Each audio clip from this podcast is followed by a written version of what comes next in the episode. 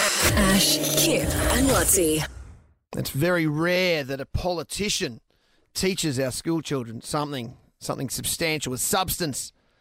You know, and and that's going to happen in the next couple of minutes. Now, as we heard yesterday, I think we're hearing that Australian school children have recorded the worst writing results in the history of the NAPLAN test. So it's not not not handwriting. I mean, actual writing, writing a. Oh, so uh, even a- on a computer, it doesn't matter. no, it's- I'm not, that's not about handwriting. It's about writing a, a, a story. Oh, Ah. right. You know, the actual writing process. Okay, I thought it Grammar and was- I thought it things was like printing, that. No, okay. no, no, no. They're talking about actual writing. Right. Um, uh, yeah, so they're saying that year three students in every state recorded a decline in, from uh, on 2011 when the last time the writing figures were, were put out. Uh, the decline is more dramatic as students age. In 2011, 80, over 84% of year nine students met the minimum standards in writing. Now it's under 80%. And the figures were down in every state, but Queensland apparently showed the biggest plunge, right? So gra- that's Grace Grace we had on the, on the, s- on the uh, show last week. uh, So she's getting a bit hammered because Deb Frecklington, the opposition leader, is saying, "Yeah, this is a dis- disgrace, Grace, that this is happening. It's your fault, okay? And Grace is going, it's not my fault, okay? This is a national trend. We're part of a bigger thing here. Yeah. That numbers are down, and Deb Frecklington's going, no." I'm the opposition leader and I've got to fight this now. Wipe that grin off your face, Grace. Now, this is where it gets interesting. Yeah. This was, I heard this on the news. Pick up the pace, Grace. Grace, sorry. I'm sorry. Or You're I'll off give your chase, face. Grace. There's a million of them. Right. And Deb Frecklington's been having a field day. Uh, Yes. And until I think this moment yesterday, okay, now no one, as far as I know, no one picked up on this. I heard it on 4BC.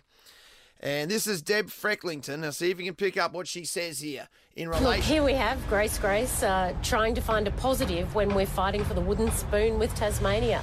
Look, we can't kid ourselves. We need our kids to be the most brightest in the nation, and that's what I'm aiming for. She says we need our kids to be the most brightest in the nation. Yeah.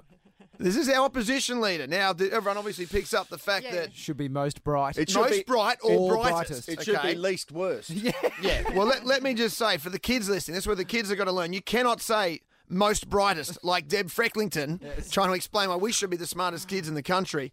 It's wrong in terms of grammar. To use most before an adjective like brightest, which already has a suffix, the suffix being the est. Well, I don't guess. act like you, you're rattling this off. No, I'm You're re- not. No, I'm researching it, but I'm not the opposition leader. No, I know. Yeah. thought you- Okay. It adds nothing to the adjective and makes your sentence come across as completely wrong. So it's redundant to say most when you've said brightest. So they're, they're both adjectives, and one does not need the other to be modified or quantified. It's like saying I am most tallest in my family. You just say I am Yes. the I- tallest. I thought I heard a drop of C bomb in there. I thought you were going for that. Let's hear it. We'll hear it again. It's Look, not- here we have Grace Grace uh, trying to find a positive when we're fighting for the wooden spoon with Tasmania. Look, we can't kid ourselves. We need our kids to be the most brightest I beg in your the pardon? nation, and that's what I'm aiming for. Well, maybe she did. That, ma- that makes it even worse. Okay, but let's leave that out of the picture Oh. Okay, for the sure. moment because we're telling the school kids. Right. Uh, you- you're- Most brightest. You cannot say that. All Yeah. right. She was on base, Grace. She wasn't. Ash, Kip, and Lotzie.